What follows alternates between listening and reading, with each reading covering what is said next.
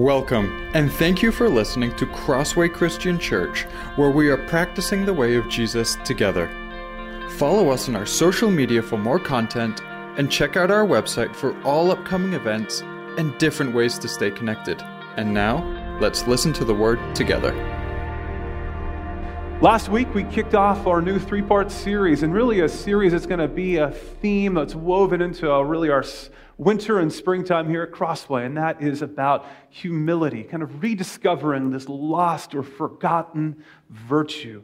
We looked at uh, 25 or so 100 years ago of how, before the time of Jesus, humility was something that was despised. People didn't desire it whatsoever. But at the time of Jesus, something began to radically change as historians from even secular universities have studied. How did humility go from being something that was so unwanted to something that was highly desired, prized as a virtue, a virtue that helps great leaders even become greater? And they, again, not a religious study, but show that the life, death, and resurrection of Jesus, the story of the gospel, is what changed everything.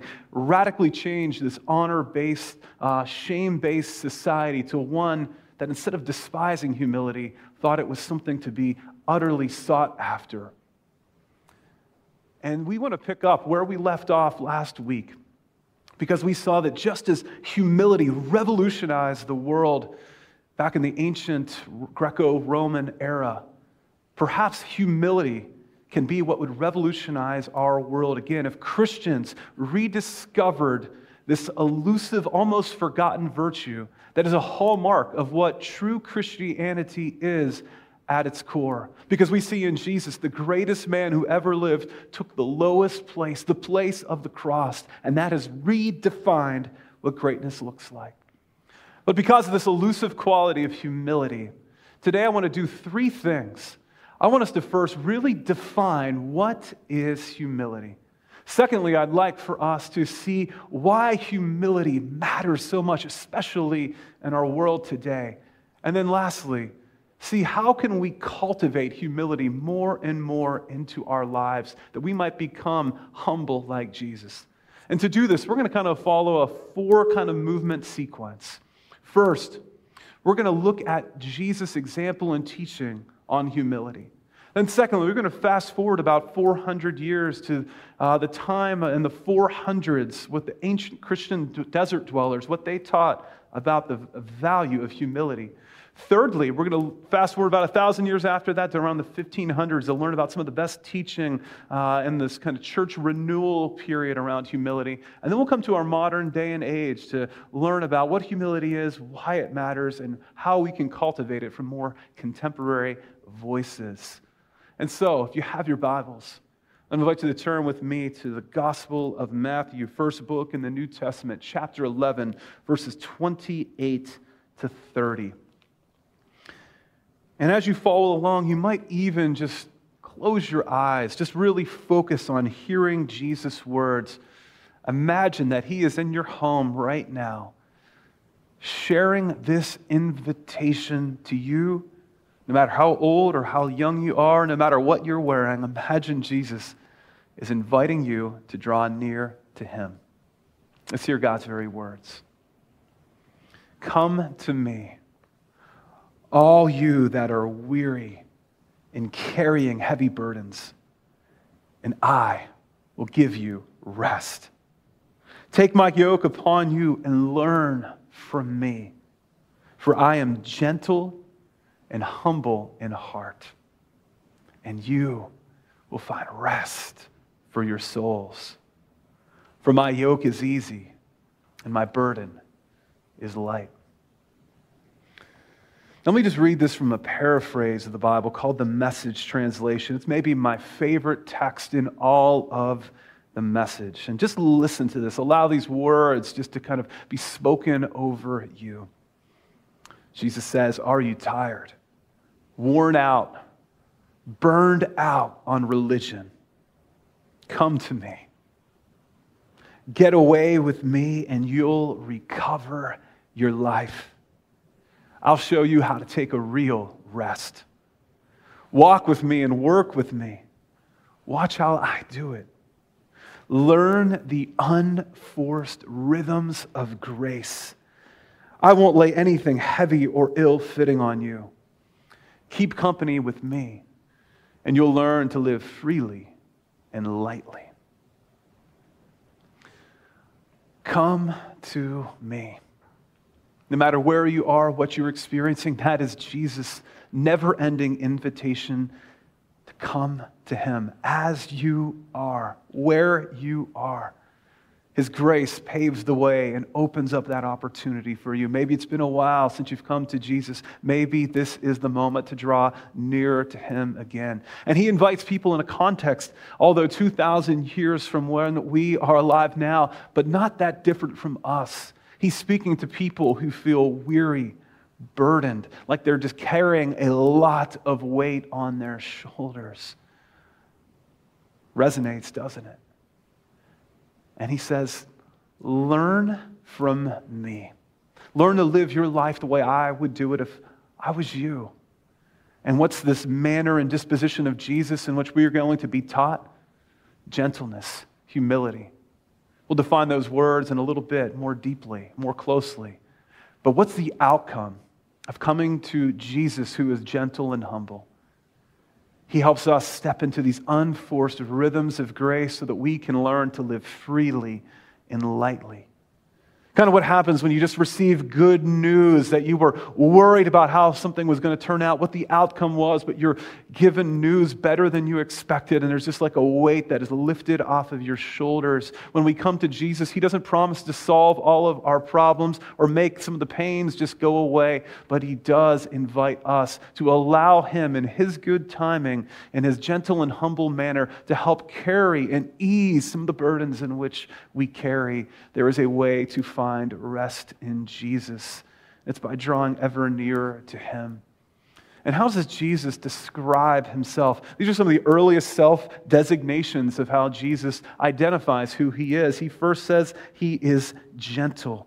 In Greek, this is the word praus. It means meek. Or if you go a little bit deeper into the word study, it reveals that gentleness is about enduring all things with an even temper enduring a pandemic with an even temper. It's free from a haughty, egotistic self sufficiency. We realize how dependent we are on God, not just to be saved, but to live each and every day the way Jesus would want us to live.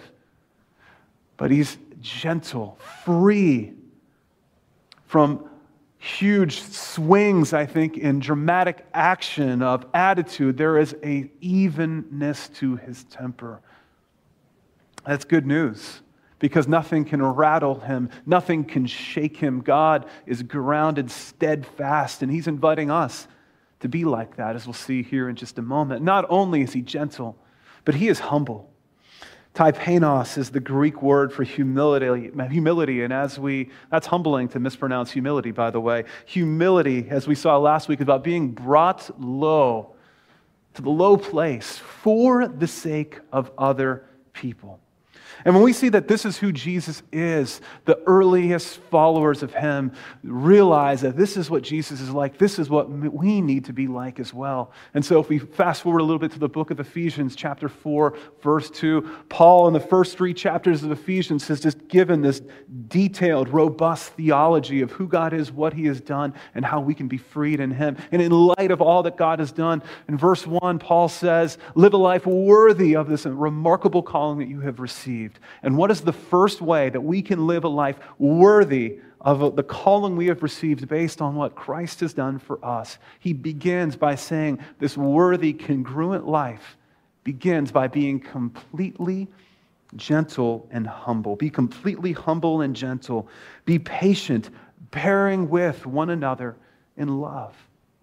Just as we find ourselves weary and burdened. The early Christians found themselves surrounded by weary and burdened people who they were to bear with, just as we are to bear with those around us, just as Jesus has carried our burdens as well. And the posture we should take as we interface, relate with others before God, is one of being completely gentle and humble. And somehow that posture Just as we find Jesus inviting us to Him is attractive, it's alluring, we are to be that same type of alluring presence as well as we model and reflect this way of Jesus. So, humility to Jesus. It's about lowering ourselves for the sake of others.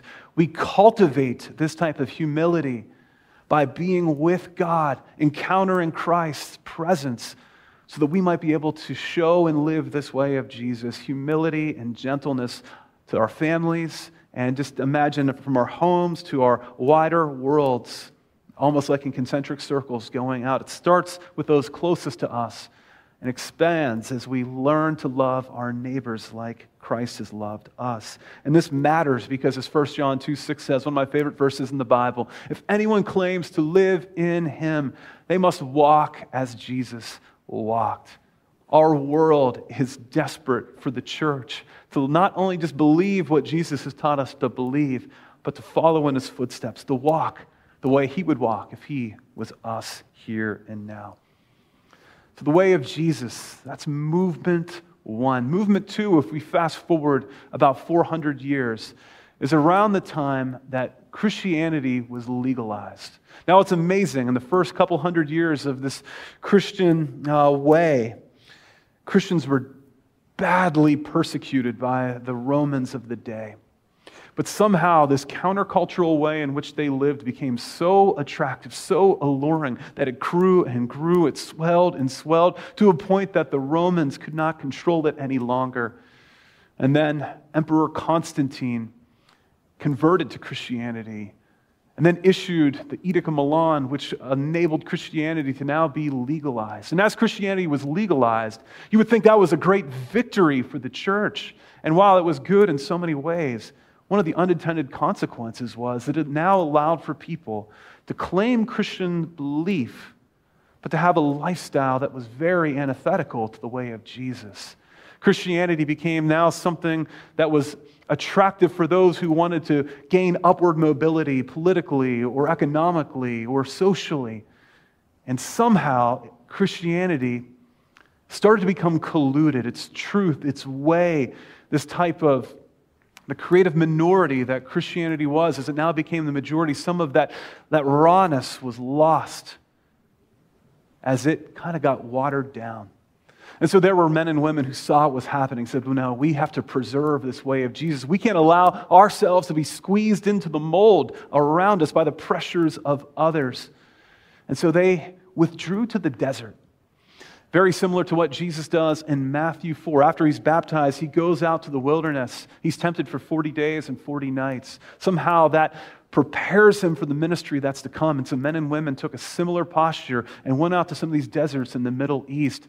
And they encountered Christ deeply and powerfully, and they had a remarkable amount of wisdom they learned about the power of humility, even though it's so elusive. Here's a little bit of what some of these men and women shared.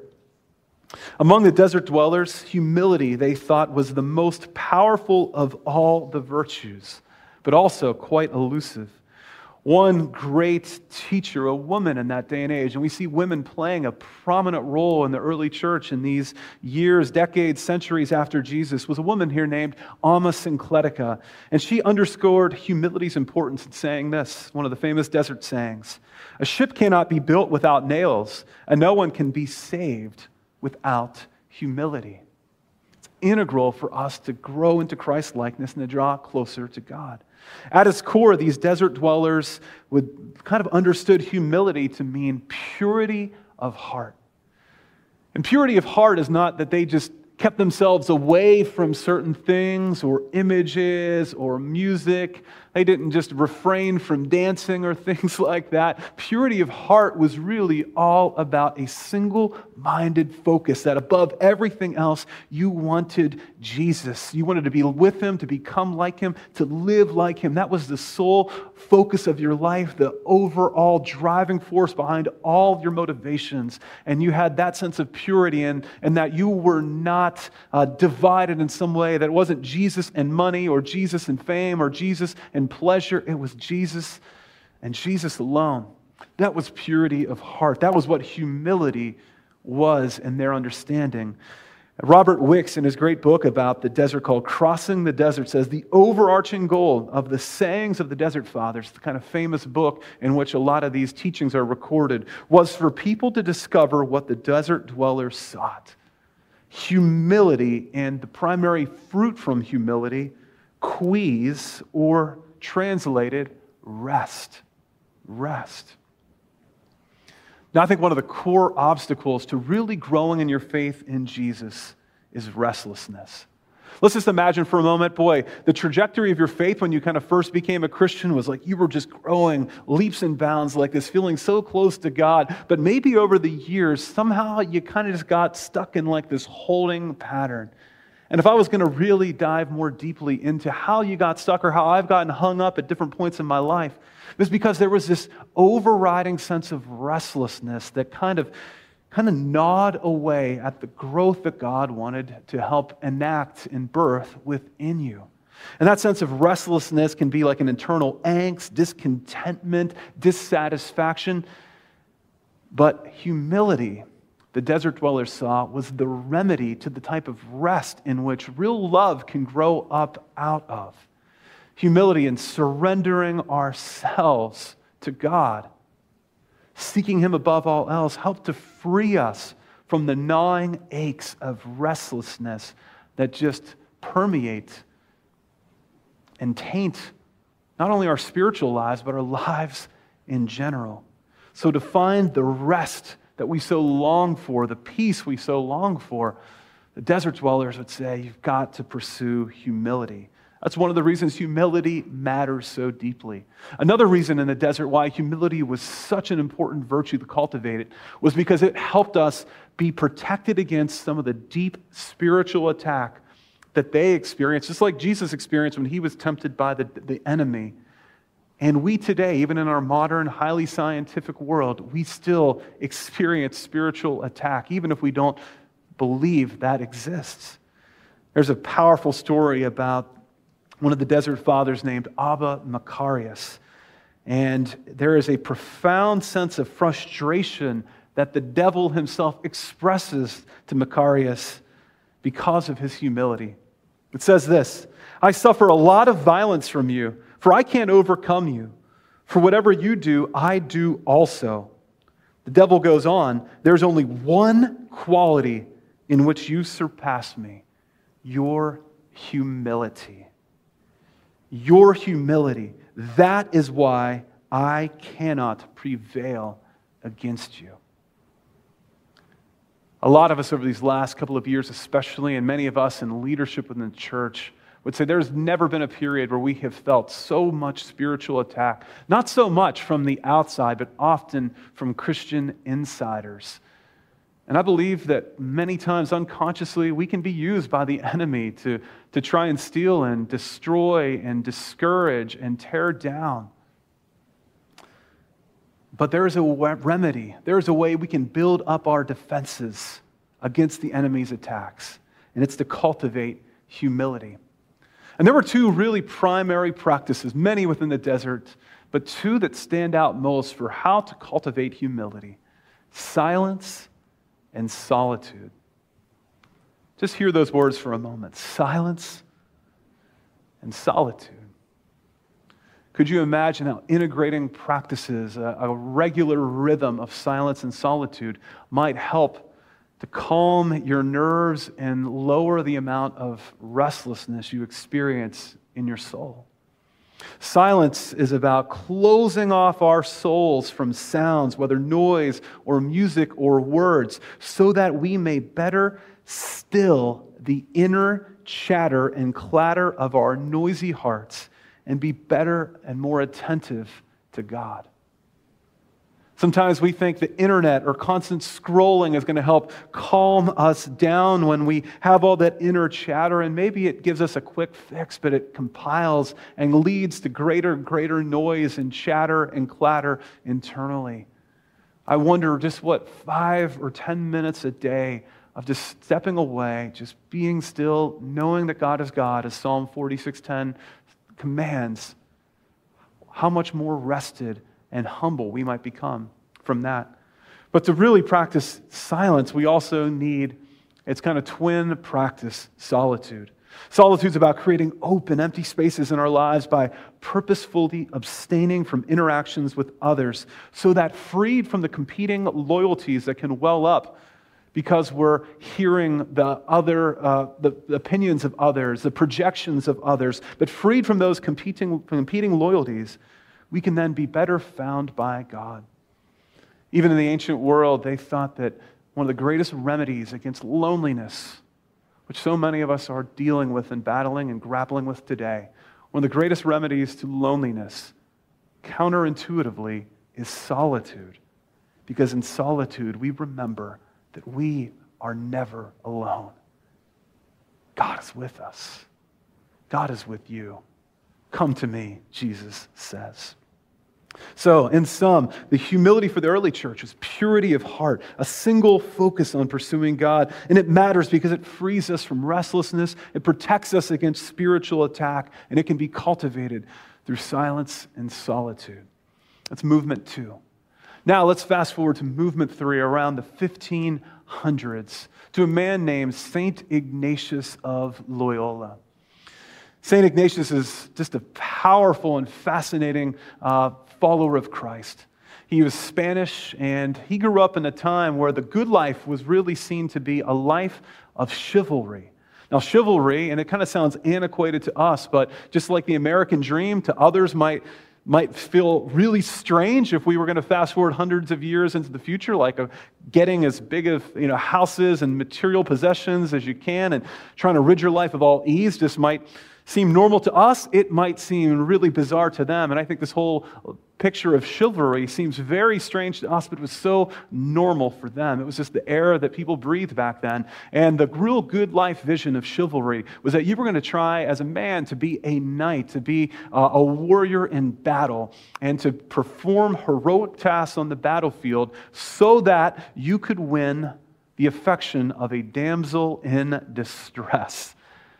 Fight well, get the women. It's not that different from a lot of our worldviews here today. And so Ignatius has this opportunity at this battle called Pamplona. French forces were coming in into this really poorly defended Spanish town. It was a lost battle, but Ignatius tried to do something heroic. He fought to the bitter end and ends up getting struck with a cannonball. It shatters his leg, injures another one, and now he's relegated to a period of convalescence where he just is in deep, deep pain and has no choice but just to sit and rest and try and heal in a very painful way. And while he's in convalescence, he's looking for something to occupy his attention. So he's asking, Are there any romance novels I can read? And these are kind of like the, for mature audiences only, a type of mature, uh, kind of romance novels that he's looking for. That was kind of like some of the adult Netflix shows or things of the day. But there was none of that available to him. The only two books that he had access to during this lengthy period of convalescence was a book called The Life of Christ and a book called The Lives of the Saints. So, with nothing else to occupy his attention while he's in deep, deep pain and recovery, he starts reading these books. And something starts to occur. This almost fire starts to burn within him. That he realizes this vision of chivalry is not going to satisfy the deepest longings of his heart but perhaps becoming a saint, being one who's so much more like Jesus that you would walk the way Jesus walked, that maybe that is what life is all about. And so Ignatius goes through these deep battles. Do I want to pursue this life of Christ or this life of chivalry? And he realizes that the life of chivalry can't even come close to delivering on what a life connected in ever deepening fashion to Christ could. So he gives up the equivalent of the American dream of his day and age and pursues steadfastly, robustly, becoming like Christ. That involved a lot of humility for him. There's even a story where he's in his early 30s and he goes back to an elementary kind of school to learn Latin so that he can uh, go to, to theology school to, to really be trained to be a priest, to be a leader in the church. I can't imagine stepping into uh, elementary school at this stage of my life, but that's something that Ignatius did out of his love and devotion for Christ. And out of his love and devotion for Christ, he helped develop what was called the spiritual exercises, one of the greatest curriculums for Christ likeness that has ever been developed. And a lot of this is developed while he's thinking and reflecting on the life of Christ in that period of convalescence and what we might call his shattering experience. And I'd just like to think for, talk with you a little bit about maybe reflecting on a shattering experience you had in your life. Often, when these really troubling occurrences occur in our lives, we, we look back and often, why did God allow this? We try and make sense for how this could happen. And oftentimes, that's going to be trying to chase information we might not ever receive in this lifetime. And that's okay. Might not be satisfying, but it's okay. And it can be okay when instead of just looking back at why it happened, we pay more attention to God, what are you inviting me to do in and through this shattering experience? Where do I go next?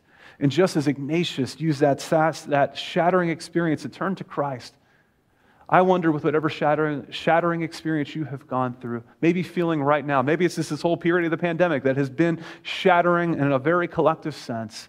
Perhaps this is the time where God's inviting us and inviting you to draw nearer to Him with an undivided devotion that maybe you've known you should have all along, but other competing loyalties has got in the way. We might not be able to understand why all those things happened, but there is a way forward, and God wants to walk on that path with you. So hear Jesus' invitation again Come to me, come to me. And as Ignatius came to Jesus, developed these spiritual exercises, he has a great teaching about the three kinds of humility. I think this is so profound, so powerful. He says the first kind of humility, which is necessary for salvation, he says, is a desire to be with Jesus to the extent of having no serious rupture with him. This is often kind of that first act of repentance uh, where we turn from our sinful ways. We acknowledge how we've fallen short of the glory of God and how we are so in desperate need for God. And there are sometimes some big obstacles, like the, in our way to keep us from God lust or sins of all different kinds, anger, whatever that might be, greed, envy. And we try and purge our lives from those big things so there's nothing that stands in the way of our relationship with God. So if I'm here, if you're here, and maybe God's over here, what might be getting in the way of your walk with God? What obstacle might need to be removed? So that there is an unobstructed pathway between you and God. What might you need to repent of here today to change the way you're thinking and acting in light of this glorious opportunity that we have to draw closer and nearer to God? That's the first kind of humility. The second kind of humility kind of takes that into the next level. It's a desire to be with Jesus so closely that we strive to eliminate even minor differences between us. So sometimes when we come to faith in Christ or we're drawn to Christ, we know what those big things are that need to go. But then, kind of like peeling back the layers of an onion throughout our lives, we realize there are some false attachments, inordinate or wrongful loves that we have, like maybe for attention or, uh, you know, for a lot of us as pastors. We want to serve Christ wholeheartedly and, and devotedly, but sometimes we also want to be famous or we want to get recognition or be well loved. And so, especially during this time of the pandemic, when you can't please please nearly everyone or hardly anyone, it's a good opportunity for us to realize I need to die to people pleasing, dying to caring about the, the opinions of others so that I can wholeheartedly, single mindedly focus on Christ.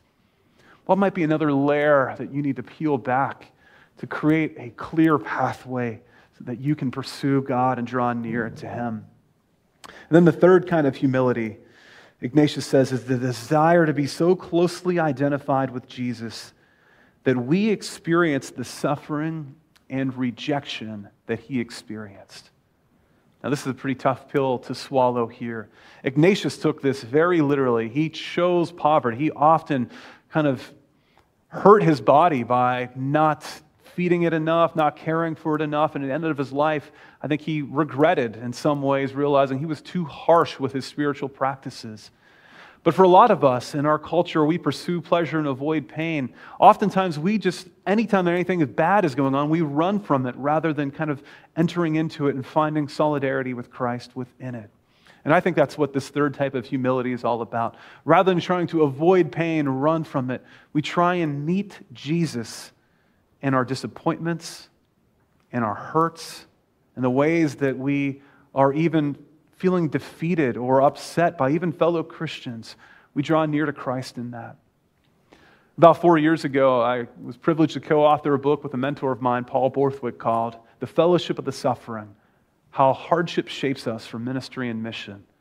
And we based it on Philippians 3 10 and 11, which I think, unbeknownst to me at the time, is a lot about how we grow in this third area of humility.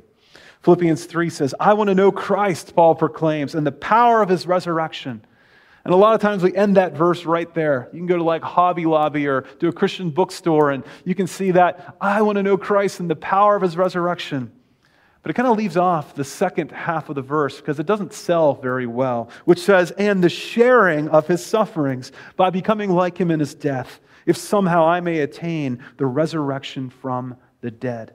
I want to know Christ and the power of his resurrection. And not just that, but I want to know him through the sharing of suffering, being like him, not running from our pain, but talking to God about it as well. And somehow, I think in that second half of kind of our spiritual journey, we don't just grow closer to God through triumph, but it's often those shattering experiences as we suffer with God that we develop a greater intimacy and closeness with Jesus than we ever could have imagined. It doesn't come by means that we would choose, but it comes when we faithfully suffer with Christ. How might God, through these steps of humility, be inviting you to embrace this humble vision of desiring God above all else. That's what Ignatius would say humility is. It matters because it shapes us to become the kind of people God can use the most to help his kingdom come and his will be done on earth as it is in heaven. And now let's fast forward another four or five hundred years to the kind of latter part of the 20th century. I want to share just definitions of humility from two of my favorites. I named my sons after these two guys. The first was C.S. Lewis, Clive Staples Lewis. And it is just incredible book, Mere Christianity. If you've never read that, I would encourage you to read that here in 2022. But in Mere Christianity, he has one of my absolute favorite definitions to clarify what this elusive quality of humility is. He says this Humility is not thinking less of yourself, but thinking of yourself less. In other words, humility is not you're actually pretty smart, but you say, oh, I'm not really that smart, or I'm really not that talented, even though you are. Humility is not thinking less of yourself, but it's about thinking of yourself a whole lot less so that you can be focused on God and what God would have you do to love and bless others in this world. Now, we live in a cultural moment that just reverberates a message that it's all about you. Probably the way that is fashioned most in our day and age is that little phrase, you do you. You do you, man. You do you. And that seems like a loving thing to do. Let's just all give ourselves permission to be as self absorbed and self centered as we would like. But self centeredness and self absorption is at the crux of what sin really is. It's what distances us, it's what disconnects us from God more than anything else. It's what puts the barriers up. And so we are instead to think less of ourselves so we can think about more of God. Think of ourselves less so we can think of God more and how we might bless others more. That, that whole definition starts to, uh, of humility and understanding, gets to the next person I just want to share with, uh, who I named my first son uh, after. And from this British thinker, C.S. Lewis, we hop across the pond uh, here to America. One of my doctoral uh, professors, Gary Moon, calls America's answer to C.S. Lewis, he refers to America's answer for C.S. Lewis as Dallas Willard. Dallas Willard. Over the last two and a half years, I've been doing a lot of deep work on even this virtue of humility in my doctoral program. And here's something I wrote, kind of quoting Willard's book, Life Without Lack, which is a phenomenal book. And here's what uh, I kind of share in relation to Willard Humility Willard says, is the beautiful condition of people who have learned to surrender their desires, their glory, and their power. For this reason, Willard likens humility as the fruit that comes from having died to ourselves. Notice that Willard does not say humility is death of self, but death to self. This distinction is vital to maintain because death is to self is not ultimately a negation, but a rising up to the very life of God. Humility, in other words, is not getting rid of yourself because you were put here to be a self as you make the grace fueled movement from the old self to the new. Humility, therefore, begins in death to self. If you'd like to get some of these uh, notes, please feel free to email me, Dave Ripper at crosswaycc.org. Just some great quotations I would encourage you to spend a lot of time reflecting on. But let's just walk through this little paragraph that we read together, kind of line by line, just for the last couple of moments here together. Humility, Willard says, is the beautiful condition of those who have surrendered their lives, their desires to God. The fruit of humility is really living and learning to live a beautiful life, living beautifully, living in the truth, living in the goodness, living in a reflective way of the very beauty of God. Humility, and I think this is such an important thing to write down humility is death to self, not death of self. We don't die to our personality makeup, but we die to us being the center of our own universe. The way Willard would describe it is let's say, because of sin, let's say we're like a computer, and within us, we have an egoic operating system within us. It's created for us to allow life to revolve around stroking our egos, to be self obsessed. But when we die to self, we trade this egoic operating system in for a kingdom operating system where God is king and we want to do his will, not our own, above all else. That's what death to self is. And it's not a negation because ultimately, when we trade an egoic operating system in for a kingdom minded operating system, we can rise up to share in the life of God that we were meant to live in. Here, Willard quotes 2 Peter 1 4 refers to it. Let me just look at it because I think it's so important to understand what can really be gained as we cultivate humility in our lives. Peter writes, through these things, that's the death, resurrection, and uh, of, of Jesus, God has given us his very great and precious promises so that through them you may participate in the divine nature, having escaped the corruption in the world caused by evil desires. Let's focus in on that phrase that you might participate in the divine nature. Now, this sounds a little kind of new agey, uh, and I have a little bit of resistance as I first hear this participating in the divine nature language. But this does not mean changing human nature into a divine one. Rather, it means qualifying the human nature that we share and have so that it is qualified for a life of life with God who is a God of love. And so, humility, as we said last week, if, we want, if love is the goal, and love should be the goal, because the more loving we become, the closer we will be to Jesus. Maybe if Jesus and, and the Trinity feels far away from you, it might be because you're too self obsessed. But love, as it grows, if love is the goal, then humility is the gateway to get there. And as we cultivate this humil- humility, we are able to share more and more in the very life of love that permeates the very life of God Himself. And the result of that is our lives are going to overflow and abound with an unceasing, undying joy. And I speak here each week because I, more than anything else, want you to get to experience and share in that joy. So, to summarize this last movement, humility, according to Lewis, is not thinking less of yourself, but thinking of yourself less. Willard says that it's a beautiful condition that's cultivated as we surrender our desires to God's. It's praying Jesus' prayer before he goes to the cross Not my will, Lord, but yours be done. And this matters because the quality of relationship that we will experience with God in many ways is contingent on how much love we how much love we are pervaded by and that type of love that we would be transformed into the likeness of Christ through comes from humility. And the result of this, Willard would say, is that this beautiful life results in us looking like children of light. There he's quoting Ephesians 5 8. For you were once darkness, but now you are light in the Lord. Live as children of light. This past Monday, after I flew back from Atlanta, it was cold. Everyone in my family needed to get out of the house. And so we took a little drive to watch the sunset in Groton at a place called the General Field. You can see Mount Wachusett in the background. I got out of the car and just seeing the golden rays of that golden hour was so striking, so beautiful. And as I was watching this, my son Dallas saw it and he came out of the car. And as he came out of the car, he starts watching this as well. It just starts to bring joy to him. And then my younger son, Clive, he starts seeing this unfold before him as well.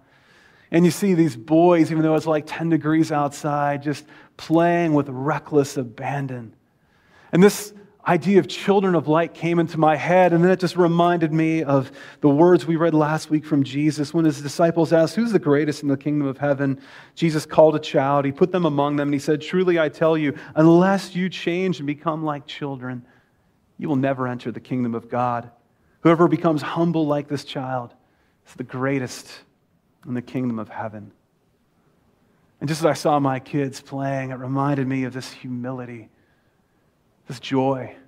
And ultimately, in the humility of being a child, there is freedom. I hope to show that to you in that video. There is freedom. There is freedom. Jesus says, Come to me. I am gentle and I am humble. And you'll find rest for your souls. You'll learn to live freely and lightly. Humility is ultimately freedom because humility is freedom from self obsession.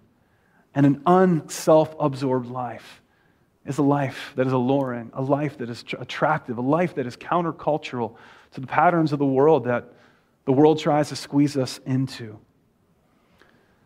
And finally, church historians note that during those early years of Christianity, why it grew so wildly, how it grew so pervasively, the strategy of evangelism that led to this growth was simply this people chose to learn the way of Jesus. And as they learned this way of Jesus, they came closer to him. They became humble and gentle like him. It was a radical departure from the honor shame based society of that day. And people who were hurting, people who were looking for a better way, they found it in Christians and they simply asked, Can I join? Can I be a part of this with you? And it grew and it grew and it grew. And I believe we need a revolution of humility just like this in our world today because there are so many that are weary, so many that are lost, so many that are hurting, and they are looking for a better way. And because sometimes of our Christian arrogance and ego, they haven't found it in the church. But what if today, this was a day we made that decision that we are going to follow the humble way of Jesus so that everyone everywhere might experience the beauty found in humility. The truth of Jesus found through this, the goodness of Jesus found through this, the beautiful way of Jesus. And so may we respond to Jesus' invitation Come to me. I am gentle, I am humble in heart, and you will find rest and you will find freedom. And I hope and pray today, my brothers and sisters, may not only you find that rest, that freedom, that joy, but may those in your life see it in you and desire it in you. And may you help them be invited to practice the way of Jesus together with us. Let's pray together. Thank you, God, for these words. And as we prepare to come to the table to remember your sacrifice on the cross for us, may we have a moment now just to search our hearts. If humility is about removing the obstacles that get in the way of our relationship with you, Show us right now, God, what those obstacles might be. Self sufficiency. Maybe it's our own American dreams. Maybe it's our hurts that cause us to be stuck in the past. Lord, help us to repent of these things.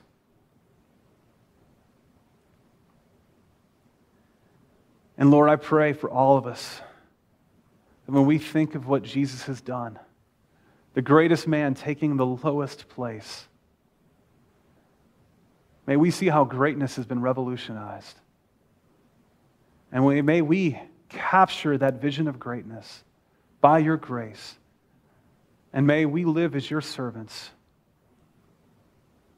carrying on this beautiful way of humility so that everyone everywhere might come to you. We pray all these things in Christ's name. Amen.